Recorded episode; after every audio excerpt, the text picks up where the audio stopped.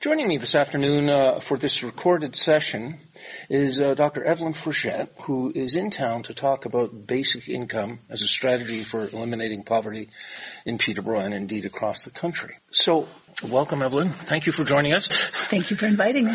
Now, to get us started, I was wondering, could you give us a, uh, there's a, a, brief sort of non-economist definition, uh, a Coles Notes definition, if you will, of what basic income means. In a nutshell, what are you advocating and what do our listeners need to understand for starters? Well, I think when people talk about basic income, they have one of two very different concepts in mind.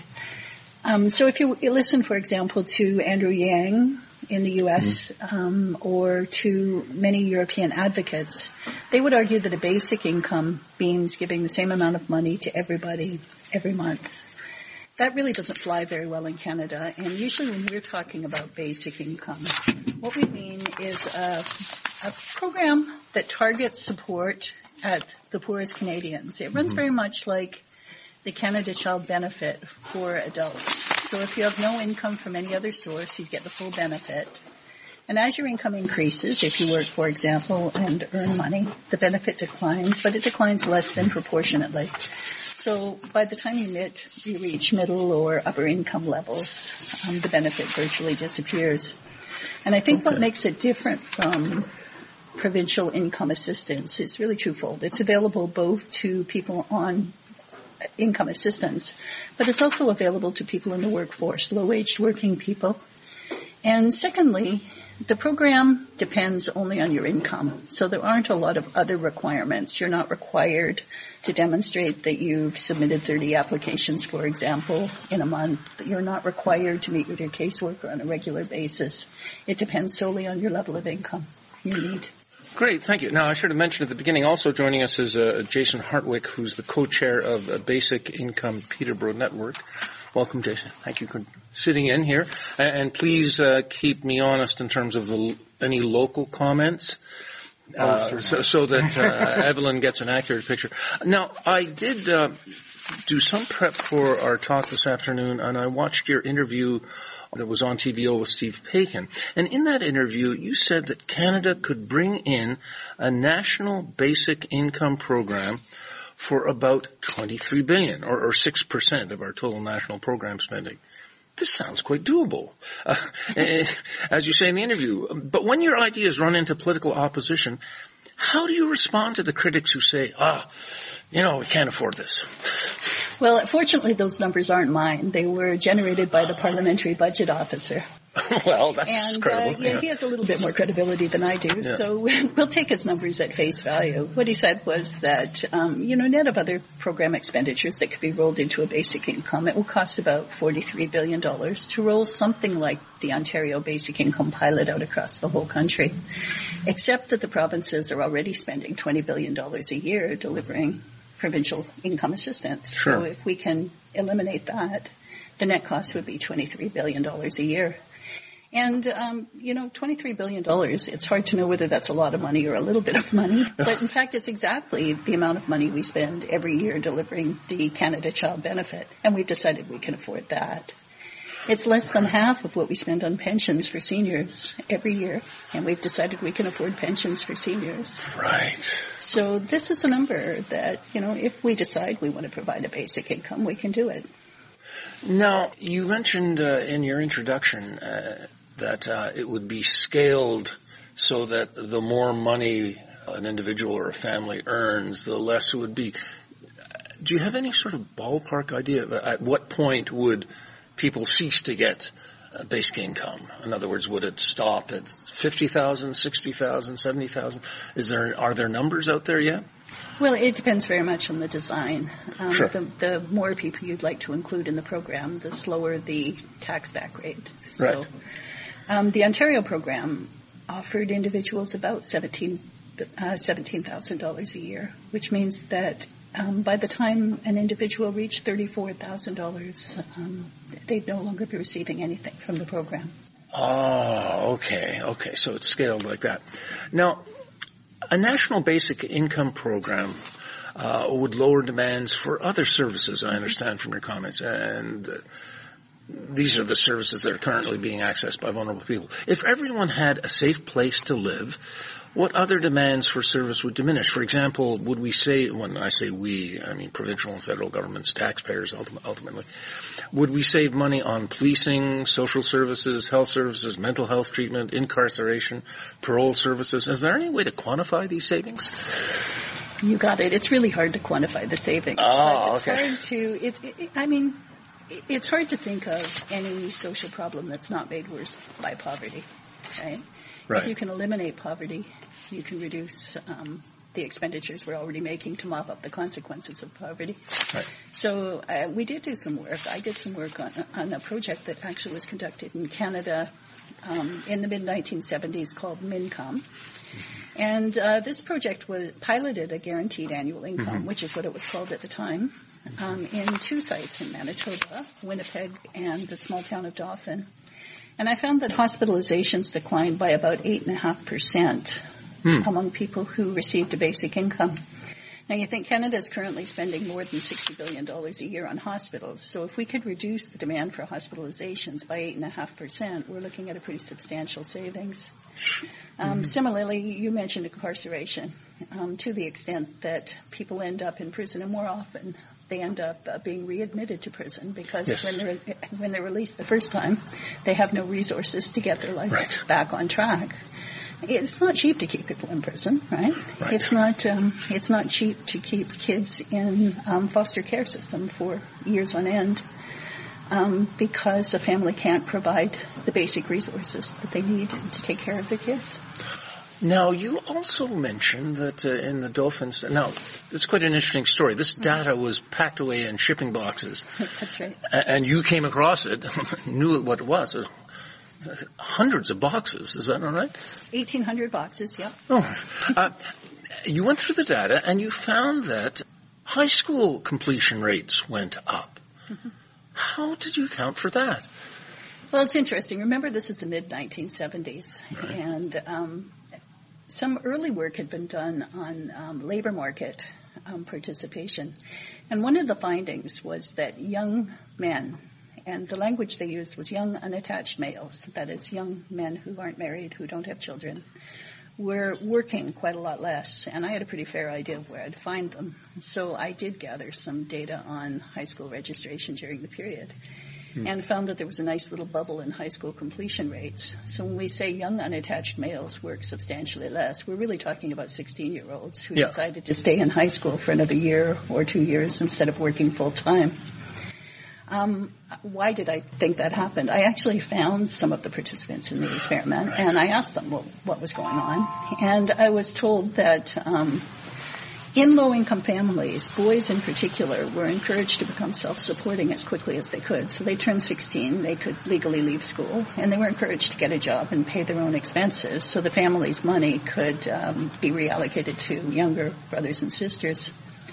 When Mincome came along and their parents were receiving support from Mincome, some of those families decided they could support their sons in high school just a little bit longer.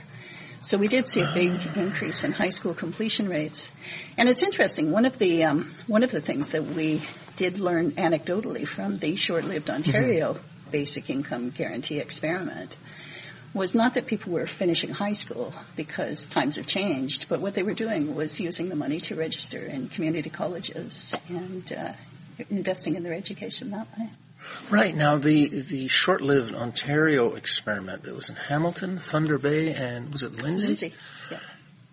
Are there any? Were there any findings coming out of that that we can say this happened? Well, the experiment itself um, gathered only the baseline survey, so we only know what their situation was when they entered the experiment. There is an organization, Basic Income Canada Network, which um, tried to get participants in the experiment to respond to a survey. They circulated, and they managed to get 400 or 500 of the 6,000 participants in the experiment to respond, and so we have a little bit of data there. Um, and we've also got a number of stories, um, a number of anecdotes that have been collected from people who participated in the experiment. So we don't have the kind of scientific evidence that we would have produced had the experiment continued. But we do know what people were spending their money on and what kind of a difference it made in their lives. Now, how long was that Ontario study that um, that was Doug Ford, right, that canceled that? Right. How long was it supposed to go on for, and how long did it go?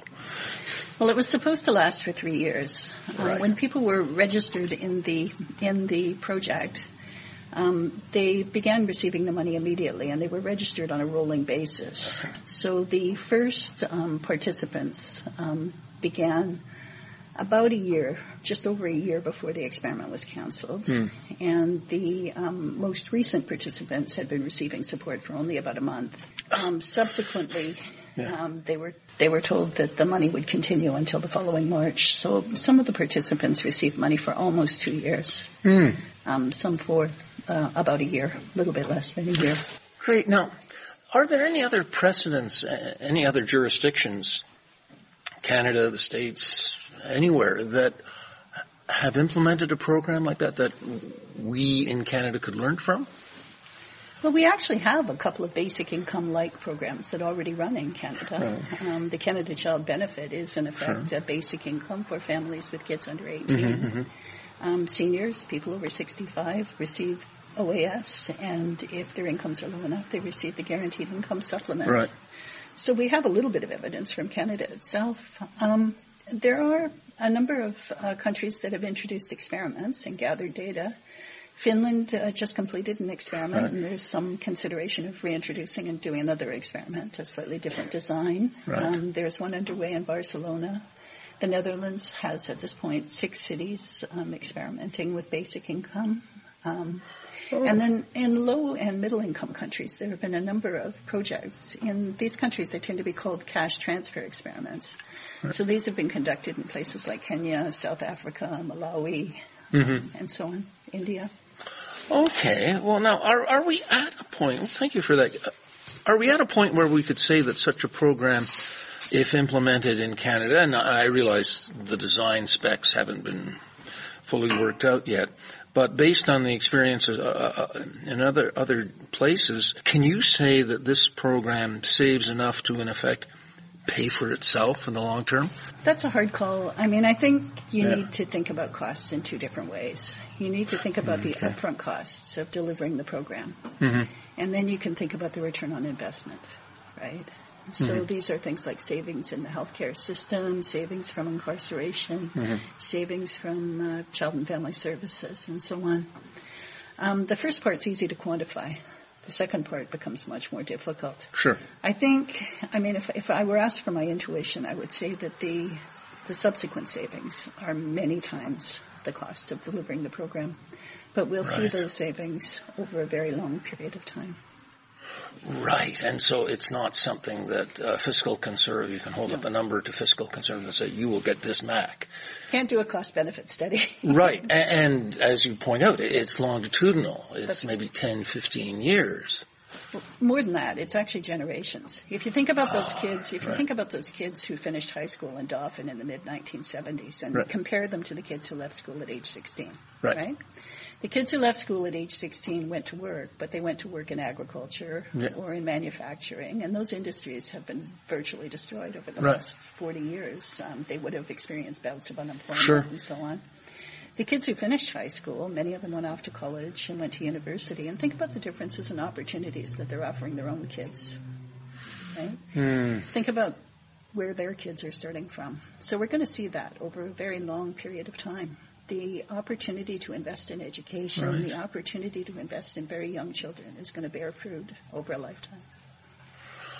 Right. Okay. Now you said uh, in um, I believe it was the interview with uh, when you were on Ideas uh, on CBC. You mentioned that uh, in your work as a health economist, sometimes when you're uh, you're walking around hospitals you get the feeling that the disease you're treating is poverty. So what, what are the health implications of doing nothing, of proceeding as we are now in, I mean, some would argue with my, my cruel generalization here, but sort of a sink or swim approach to economy?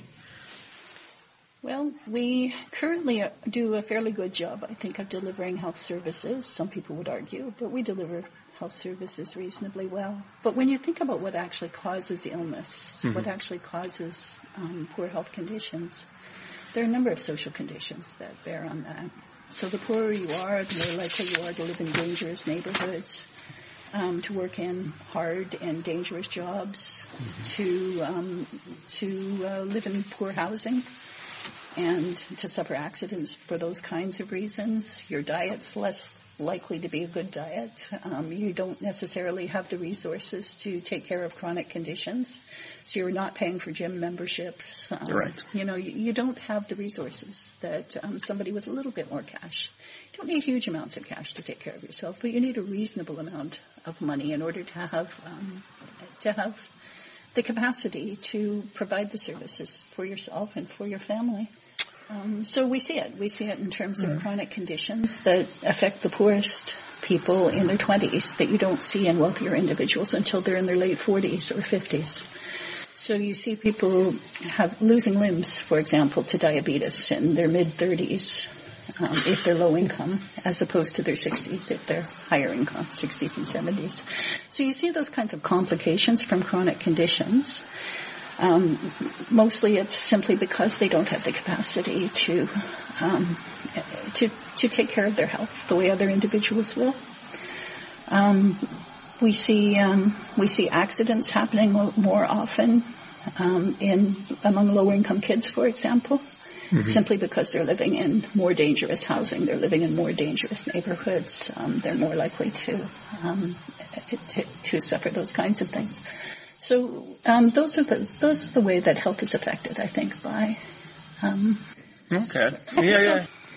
Looking at housing for a moment now, Jason uh, straightened me out on the dynamics of recent history in Peterborough, but we had a uh, suddenly homelessness in Peterborough became very visible this summer. A shelter closed, and there was a, a, a sort of spontaneous uh, tent city started in Victoria Park, and there were close to 100 people living there uh, for much of the summer. There was a great brouhaha. Um, uh, you know, local merchants complained of downturn in business. There's a seniors residence uh, close by. They were afraid to go out in the street, and and uh, eventually, uh, city council brought a new bylaw, and the county um, brought in a bylaw. Yeah, bylaw was, because the county the the park actually belongs to the county. It's not city property. That's part right. of the reason that that happened was that this county. Why would they have a bylaw for homelessness? Because they don't suffer the same kind of homelessness in the county that we do in the city. Right. So it had to be brought to the attention of the county because that's Victoria Park is theirs. Right. As opposed to the cities, right? Right. Okay, so that happened. There was an eviction the the campers moved to other parks, including uh, United Church Park, just uh, a few blocks north of uh, Victoria Park. then the cold weather arrived, and now it's sort of out of sight, out of mind. Now the city did open an emergency shelter in the library. Uh, what impact would basic income have on providing housing for that population? Well, the reason most people don't have housing is because they don't have the resources to pay rent. So um, simply giving people the resources to pay for the housing, to pay for reasonable housing, would be worthwhile. Right. Now, Peterborough has, I believe, one of the lowest vacancy rates in Canada. And also, we have the, uh, for landlords is a blessing, for renters is a bit of a curse. Every September, we have an influx of relatively well-heeled middle-class college and university students who, uh, and the landlords would far rather rent to them because they're not on Ontario Works. They're not. So basic income would let those people who right now are in the shelter system move up a notch. Is that right? Well, I think so. I mean, I, you know, one of the, one of the reasons that, um, people who don't have a basic income lose their housing is because they don't have income that is um, dependable, that's right. predictable. Right. And I think a reasonable level of basic income makes it much more likely that people can pay the rent, and therefore landlords become much more likely to um, make housing available to them. And it's also the case that if more people have more money, if the demand for housing increases and there's money behind it, um, more housing will become available. People will find rooms in their houses that they're prepared to rent out. People will invest more in housing. So the shortages themselves will respond to increased demand over time. Okay, Jason, uh, for you, what is going on in Peterborough with the basic income interest? I know you're part of the network. What, action or what activities are going on right now? Huh, well, we've brought Dr. Forget to speak. Um, we uh, we do our best to make sure that people know as much as we can inform people of. I mean there's not, unfortunately, with the pilot canceled in in in Ontario, there isn't much more we can do except keep the conversation going and ensure that people know as much as possible, um, which is difficult. I mean, with uh, in a town like Peterborough, you've got such a a cross section of people from the people that are living in the shelter system all the way to people who have a great deal of money, you know, and and it's difficult to speak in the same language to to yeah. those different groups of people. They speak completely different languages. They they have mm-hmm. An amazingly different uh, viewpoint on the world. They have it is so we do everything we can to ensure that uh, when we speak about basic income, we speak in places where everyone is comfortable. We speak in ways that everyone can understand what we're talking about and, and where it's going to go, and that we cover as much um, um, Sue Hube and I probably know almost as much as most of the people in, in the Basic Income Canada network because we have to speak to so many different groups sure. about basic income that we have to be able to speak in terms of money. We have to be able to speak sure. in terms of, of social determinants of health and, you know, like there's mm-hmm. all of this that sure. we have to try to keep ourselves as educated on as possible.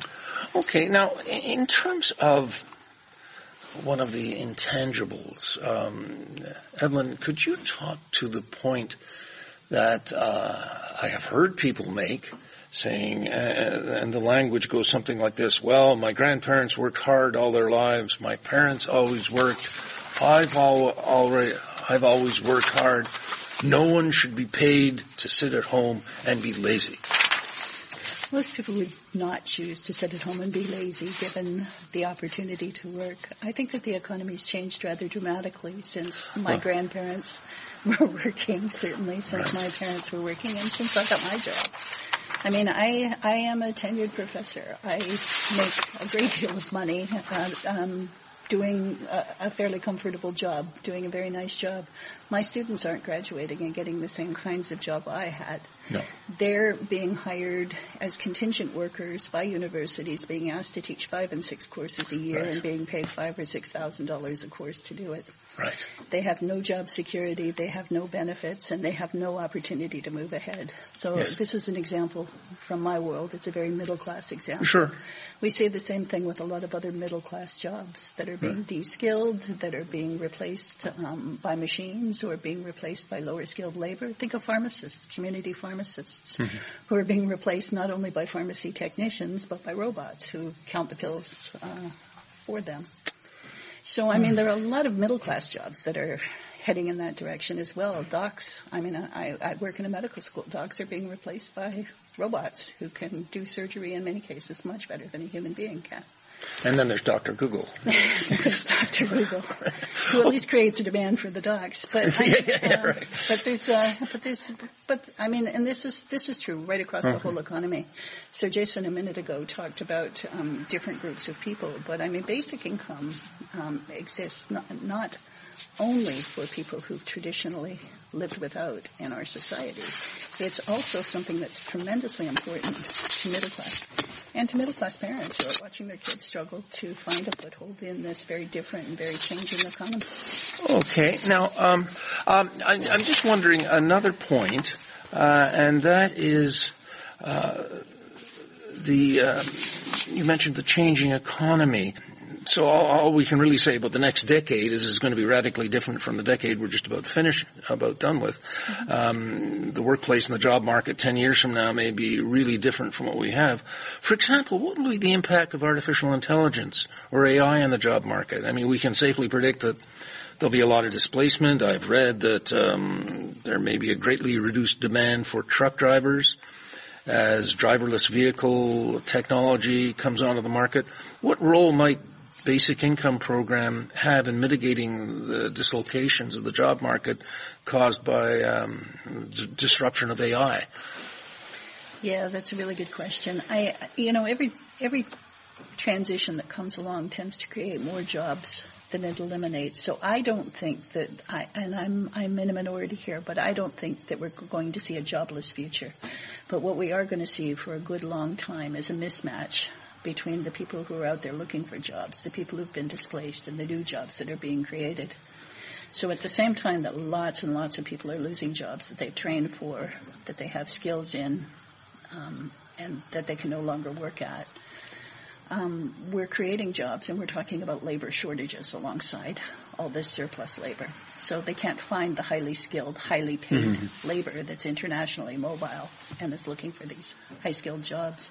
So what does a basic income do? Well, one of the things that a basic income does is it allows people the opportunity to reskill, to retrain for different kinds of jobs. Older workers, it allows them a dignified way to ease into retirement. You know, if you lose a job at 58 and 59 and 60 years old, can you really compete with a 25 year old who's prepared to do your job? To do do your job for a lot less money. So I mean, yeah. it, eases those kinds of transitions in the workplace, and um, offers opportunities. It also, I think, gives us an, a chance, to the extent that maybe we don't need quite as much hard physical human labor that we've needed in the past. It also gives us an opportunity, I think, to rethink what we mean by work in society, to revalue some of the work that doesn't get valued very well by the labor market. So this society rests on people who are prepared to do all kinds of volunteer work, all kinds of caring labor. Mm-hmm. They don't get paid for that, right? right? It's not a way of making a living. So what it does is it, it weakens that bond between work and the means of subsistence, right? You should a basic income uh, gives you at least the very basic means of subsistence independent of work, but you can still do good work and that work can be valued, um, mm-hmm. even though the job market doesn't put a high value on it and doesn't pay you a high wage in order to do it. Right now, uh, right now is between early November and December 21st in Peterborough, there's uh, what's called the Precarious Art Festival, uh, which the arts community gathers together, and there are plays, there are readings. I was at a panel discussion last night on arts and aging and so on.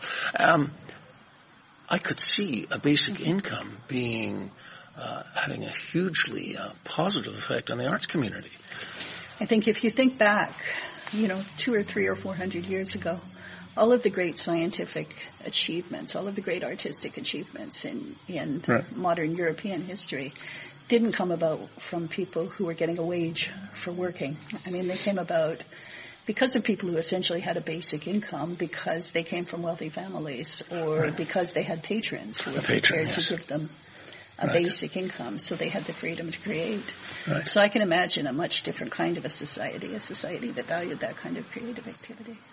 Yes, and I'm always amazed when um, these people in the arts community uh, talk about money and talk about what they live on. Mm-hmm. I mean, it's incredible how how low the incomes are, and yet year after year, uh, Peterborough. I mean, we're quite blessed. There are a number of theater companies. There's a few film festivals. There's quite a local music scene, and so on, and it keeps ticking on. But my understanding is it, it is, as the name implied, implies, very precarious. I mean, people can't make plans beyond next next month. Okay, so for other aspects of this, um, what, how do you deal with the criticism that, well, if we give people money, those who are abusing alcohol and substances are just going to sink further into it. They will sit at home and we'll have even more addiction. What, what's the evidence? Well, I don't think we ever cured an addiction by depriving people of the right to eat and the, yeah. the, uh, the access to basic housing. Um, I, I, you know, I've spent a lot of time in the last little while talking to kids who are aging out of the foster care system. Right. And many of these kids find themselves at 18 in Manitoba. They find themselves at 18 totally unprepared to live a reasonable life without any resources. And uh, one of the reasons they find themselves in situations where drugs are widely available is because they don't have the resources to um, to live in decent housing, to pay their rent. They might end up living with people in unsafe situations. And I mean, I, I, I you know, I, I don't I don't think you cure addictions by by um, by forcing people to live on inadequate incomes. And I don't think that giving people access to resources necessarily makes makes them less likely to uh, to make good decisions about their lives.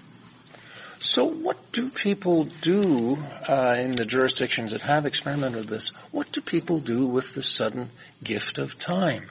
In other words, they no longer have to um, be panhandling. Uh, their basic needs are, are taken care of. What happens to their time use? Well, interestingly, most people are working.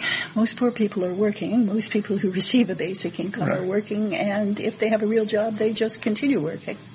They don't tend to work a good deal less. Um, people are freed up. Some people are freed up to do other kinds of work. So I imagine that there are people who well, that's a good one too. what about that? What do they do with their money? Well, I think one of the things we learned from the Ontario experiment is that people spend their money in ways you might expect them to spend their money. They uh, pay down debt, they uh, rent better housing, they buy better food, they pay for activities for their kids. Right. Many of them um, invest in education. Right. Um, so they spend their money in reasonable ways. How they spend their time is a little bit harder um, for me to answer. I suspect that for most people, there's very little difference in terms of the way they're living their lives because most people are working, um, and most people continue to work after they receive a basic income. But I, I can imagine that there are a lot of people who spent a lot of time before they received a basic income just trying to make ends meet, just try, going from appointment to appointment to appointment to access the basic resources they need for themselves and for their families. Right. And I imagine a very different kind of a life that they can live if they can actually spend that time taking care of their kids and taking care of their family and taking care of themselves and um, making long-term plans. Imagine having the freedom to be able to think about what you were going to do a month from now or three months Right. from now, and to make to make some plans to improve the situation you found yourself in. So I think the gift of time, in some ways, is um, for for the poorest recipients of the basic income the most important um, the most important consequence of the basic income. Right. Jason. Uh, sorry, I, was that? I seem to remember that was something also that came out of Manitoba, wasn't it? That you found that many women left the workforce, and there was that same criticism of, oh, these people aren't working. But what was actually happening is the women were going home to take care of the children, and the men were going to work. Have I missed something there? I'm just thinking of in terms of time. That is definitely a good answer for that is that you know they're making parents two parent families are able to make a better choice for their children Okay. in terms of using that time to me anyway i Well, that, was, that wasn't quite what happened. Oh, um, the women, women in the Dauphin study were were m- much more likely to reduce the amount of time they worked. But when we looked carefully at it, it was mostly women who were um, using the money to buy themselves longer parental leaves when they gave birth. So if you think back to the 1970s, maternity leaves were about four weeks, and a lot of women thought that you know four weeks is not really a long time when you give birth. No. And so they were um, they were using that to buy themselves um, buy themselves additional parental leaves, and we've subsequently decided as a society that you know, allowing parents to spend a little bit more time with their newborns is really a very positive thing from a social point of view. It's good for the kids. It's good for the families. It's it's a very positive kind of a thing. Okay, well, thank you. Now we've just finished a national election, of course, and there were. Uh, I won't get into the the nature of that debate during the election, but suffice to say that uh, maybe not enough discussion of things like national uh, basic income programs, but there there were a few things mentioned. Pharmacare came up. What could you say anything about the politics of basic income in Canada right now? Is it still a fringe idea? Are more people looking at it? What about the federal parties? Are you in a position to say what the level of support is? Well, there were two federal parties that did have something to say about basic income. I believe the NDP wanted a national pilot and another experiment, and the Green Party, at least at one point, claimed to support a basic income, but it wasn't entirely clear to me what they oh, meant by that. Okay. Um, I think the Liberals are less likely to be talking about a basic income, but they've made a number of decisions over the past several years, I think, that are consistent with the concept of a basic income. So making the child benefit, for example, a much more generous kind of a program mm-hmm, mm-hmm. is consistent with the idea of a basic benefit. And some of the language that's being used around um, things like enhanced parental leaves is also consistent with um, with the idea of the basic income. But I've not heard them say anything um, anything more than that. There are a number of provinces that are also looking at the idea of basic income. So during the Yukon, during in Yukon, during the recent territorial election, all of the parties were talking about a basic income. I didn't know that. PEI, oh. um, they have an all-party resolution um, supporting the idea of, of, a basic income. They would like um, PEI to serve as a sort of a test site for a national basic income. Quebec and Manitoba are both talking about uh, mm transforming um, transforming support for um, people with uh, permanent disabilities into a form of basic income. Um, so th- there are a number of investigations at the provincial level that are looking at basic income or basic income type programs. So I, I mean, I don't think um, I don't think that there's an explicit commitment to basic income, but I do think that the idea is it has become um, has become much more mainstream than it was oh. a few years ago. And I think it's definitely um, part of the agenda people talk about when they when they talk about poverty reduction. Now, do you foresee the possibility of, uh, if I'm understanding your remarks correctly, a, a sort of a patchwork progress? Like first one city will try it, then a small province will try it, then a slightly larger province will, and so gradually it takes root until you know the, the federal government has no choice but to implement, or, or is that idealistic? You know, I think we'll get a basic income the same way we got Medicare. We'll get a basic income when enough people decide right. that the current system just isn't working any longer. Right. And uh, that a basic income is both the rational and the uh, just way to move forward. I do expect that there will be a sort of a gradual transition to a basic income. I can't see a, large program being implemented all at once across the country right. in this current political climate. But who knows? I mean, stranger things have happened. and, uh, you know, the political, the political winds blow quickly. I mean, who knows? Who knows what the situation will be a year from now or two years from now? True. Now, one of the things that uh, in, in uh, reading up for the program that struck me, uh, you said, and I forget in which interview it was, that um, the lifespan of uh, I believe it was women in the top economic bracket mm. is 16 years longer than women in the bottom bracket. And for men, it's 15.6 or uh, just a bit lower. How would basic income change that? Well, those those results were coming from Winnipeg, and I, am not sure those were exactly the numbers. It was 16 years for men, I believe, and oh, significantly right. less for women. Um, I, I, think that um, I think one of one of the things that um, one of the things we know from the research we've done is that the poorer you are, the more dangerous the neighborhood you live in, and the Right. more likely you are to undertake risk, risky behavior, Right. to live in ways that put your life at risk. And so, for men in particular, um, and for very poor men in Winnipeg, um, just simply living from year to year can be a very dangerous activity. And so the 16 year gap in lifespan has to do with violence that people face in their neighborhoods and in their homes. It has to do with chronic conditions that attack people much earlier among the poorest populations than among uh, wealthier populations.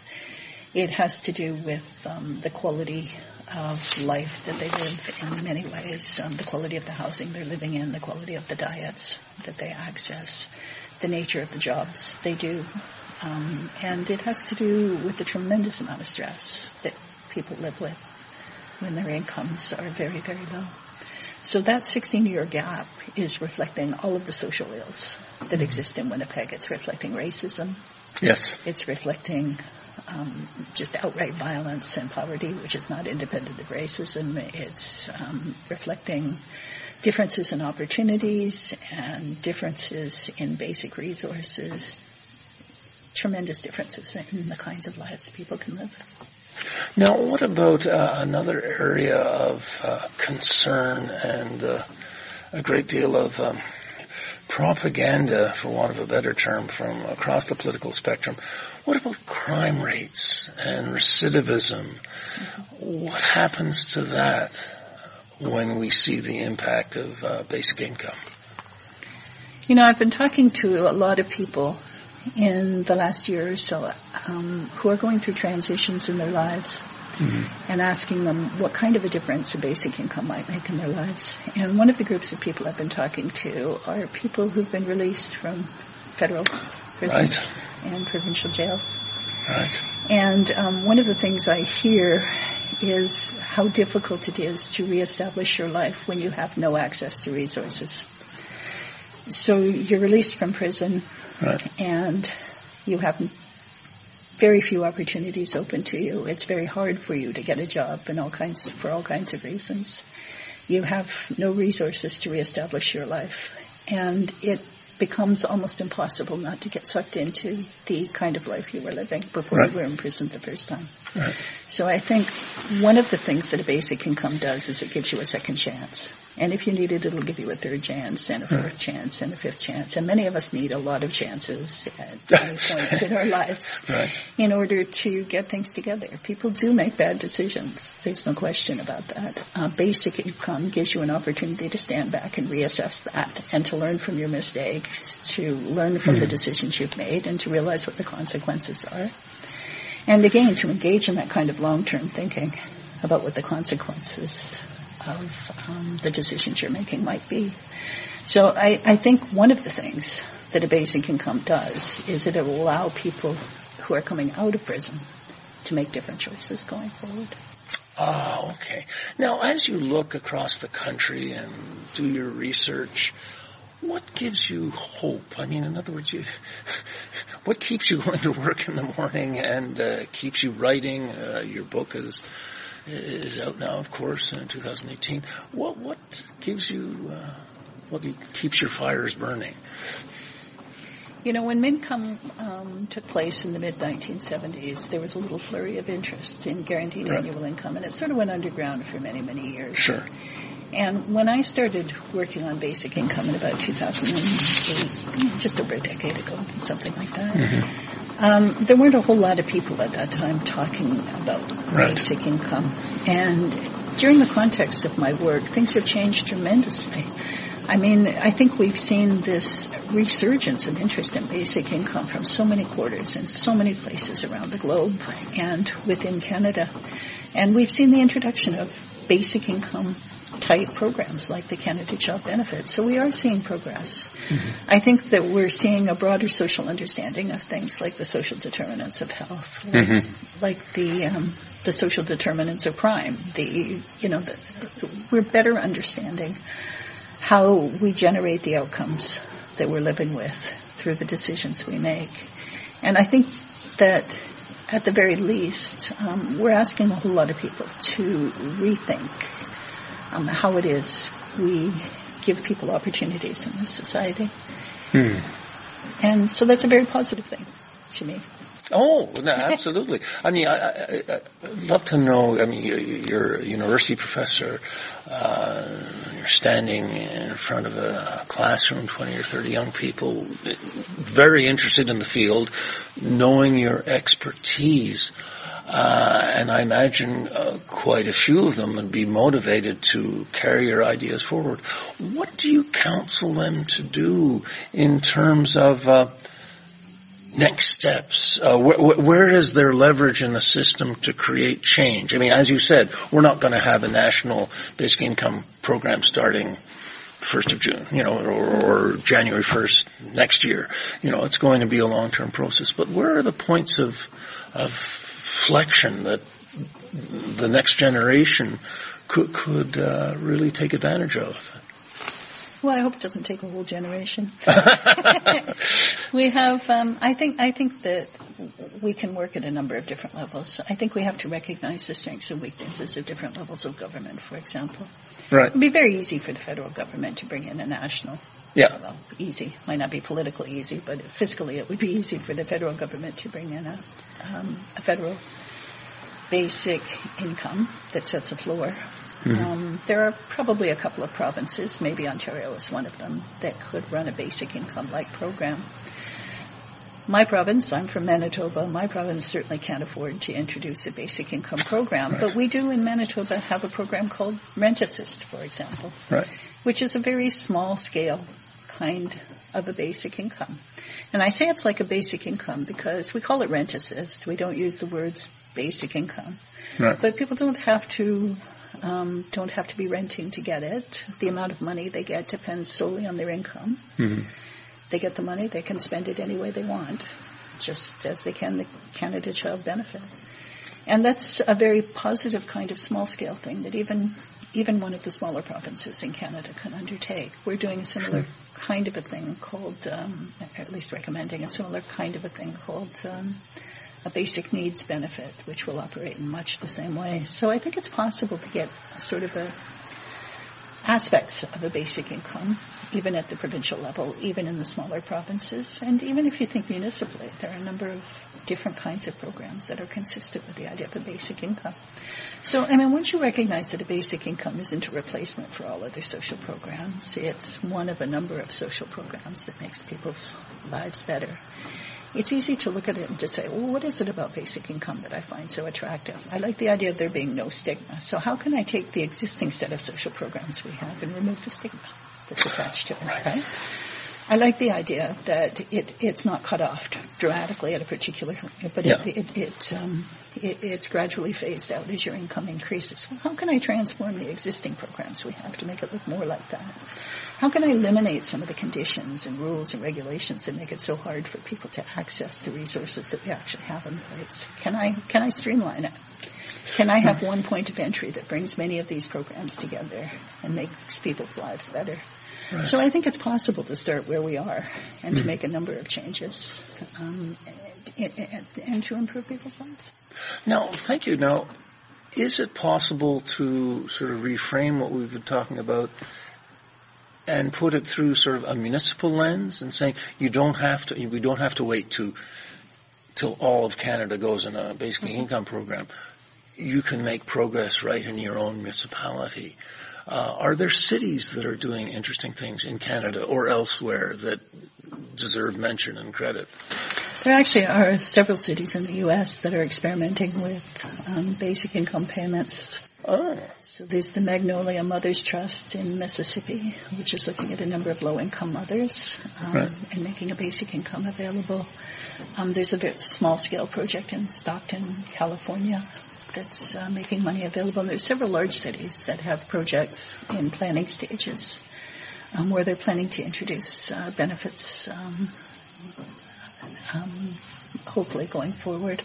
So there is experimentation that's taking place. It becomes more difficult for a municipality to do that without tying it to something like housing or right. specific benefits, simply because uh, cities don't have the same kind of ability to tax that the federal government does or that the provincial government Yeah. does. So they're operating with much smaller budgets Mm-hmm. and and besides people move.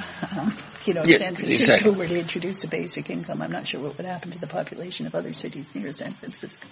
Well, you, you, you raise an objection I've certain, certainly heard politically that, uh, and Jason, you may uh, have run across this attitude. You know, the reason why I, I've heard this attitude that the reason why there's so many homeless in Peterborough is because we have better services than most other communities, so they they come here and live off us. You know, now I mean I think there's a certain amount of mythology in that, but the dynamic you just described, if let's say Kingston adopted a uh, some sort of basic income program. Um, would people in Eastern Ontario go to Kingston? Well, I mean, I don't, I don't think it's realistic to imagine a city like Kingston introducing a full-scale basic income program. right. But uh, I mean, certainly it's one of one of the reasons that larger geographic jurisdictions can talk, start talking about larger um, basic incomes. Um, it's not something they need to worry about quite so much. Um, I think cities realistically um, respond to local problems, right? Yeah. So it's not so much that people come to Peterborough because you have better services, but you have better services because you have particular issues in Peterborough that need um, to be dealt with. Right. So I'm, I think that there's a great deal of mythology in the notion that people are traveling across the country in order to To- here and, To, to, to, to benefit and shop. benefit from your benefit from your resources. Right. Now, um, Jason, did you? I, I, I just, I, I actually see it the other way around. I think um, if uh, if you look back in time, sort of, you see this sort of funny thing happen along the 401 corridor, actually bo- going both ways, in that the amount of services and and the uh, the quality of services actually goes up and hits a sort of a peak. But the problem is that with busing and trains and and uh, transportation the way it is for uh, poorer populations in Ontario, to get from Peterborough to anywhere, there is nowhere to go from here. Yes. So I, I actually I see it the other way around. There there are a lot of people uh, here who have come from other places, yes, but the reason for that is that there are no more services. That that where they came from has hit their peak of what they are capable of doing. So the Yes. reason it appears that Peterborough has this biggest problem is we're the end of the line from anywhere. Try getting to Ottawa by bus from Peterborough. Yeah. You have to go from here to Oshawa to Toronto to get to Ottawa. It's crazy. Yeah. I, tr- uh, yeah. Yeah. and Yeah. so it's. I see it slightly differently, and and and to to answer what you were saying, to me that actually places a responsibility on Peterborough to be that that place that has better services. If we're the end of the line, if we're the last resort for people, doesn't that place a responsibility on us to make sure that we can take care of those people Sure. rather than Yeah. No, that makes sense. Um, Evelyn, we're getting close to the end here. I just wondered, um, what markers or signposts or, or signals do you will you be looking for over the next year or two that sort of shows you that yes, things are beginning to happen? I think that one of the things I'll be looking for over 2020, the Liberals have promised a national housing benefit. I would be very interested in knowing how that national housing benefit is going to be structured. Will it be structured taking into account some of the things we've learned about basic income? That is, without requiring receipts, based solely on people's income. Um, you know, phased out gradually as income increases, Right. or will it be an old-fashioned benefit of, you know, X dollars with strict requirements and limitations and the need to Right. put things forward? So that's one of the things I'll be looking for. I would also like to see some real movement. Um, you know, the, the previous Liberal government, I think, made a good first step when it selected a national, uh, selected a good definition of the poverty line, for example, and um, talked about the need to um, the need to uh, uh, set goals and report on them. I'd like to see that happening over the next four years, and I'd like to see some positive movement at the federal level. I guess provincially, I'm watching very carefully. I mean, provinces are finding themselves in an inter, all provinces are in a difficult financial position yes. right now. Virtually every province is running a large deficit and they're looking at an aging population and healthcare costs that are ballooning over the coming years. Yeah and I'll be interested in seeing what kinds of decisions are made between the province and the federal government about dealing with that difficulty of the provinces. I hmm. see only two possibilities. I mean, on the one hand, the federal government can hand over a lot of money to the provinces and say, you know, do what you will or it can take on some of the responsibilities of the provinces, like, for example, a larger proportion of income assistance, as it did in the case of the child benefit, and as it is mm-hmm. increasingly doing with certain aspects of healthcare. Mm-hmm. So I'll be looking at the financial relationships between those two provinces, and I'll be looking at the conversations that are happening in provinces across the country. I think um, I think in a whole lot of cities like Peterborough, people are starting to stand up and say, you know, this basic income thing has an element of sense to it. This makes sense to me. It is intuitively feasible. It's reasonable. Why aren't we moving on it? And right. I'll be interested in seeing how those conversations move forward. And as an economist, you know the numbers. Um, can we do this? I mean, as a society, uh, be it province, uh, be it nation, can, can we actually pull this off? Of course we can. I mean, of course we can. Who would have said? Who would have said in nineteen in nineteen sixty that right. we could have a national healthcare system? Right. It was impossible, and I mean, we certainly heard the rhetoric about how yeah. how how yeah. it would be the end of the world, yeah. and I don't think many Canadians would set that aside at this point.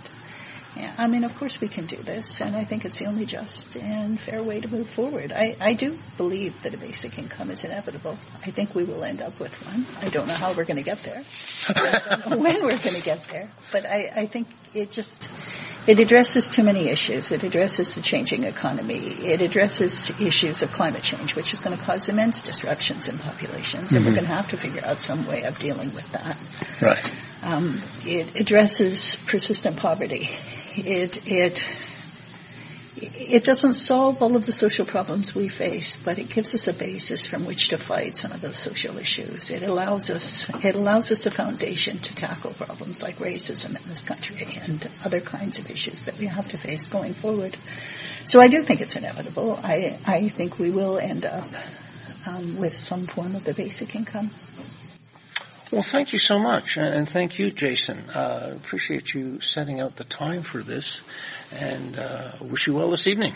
Well, thank you. thank much. you.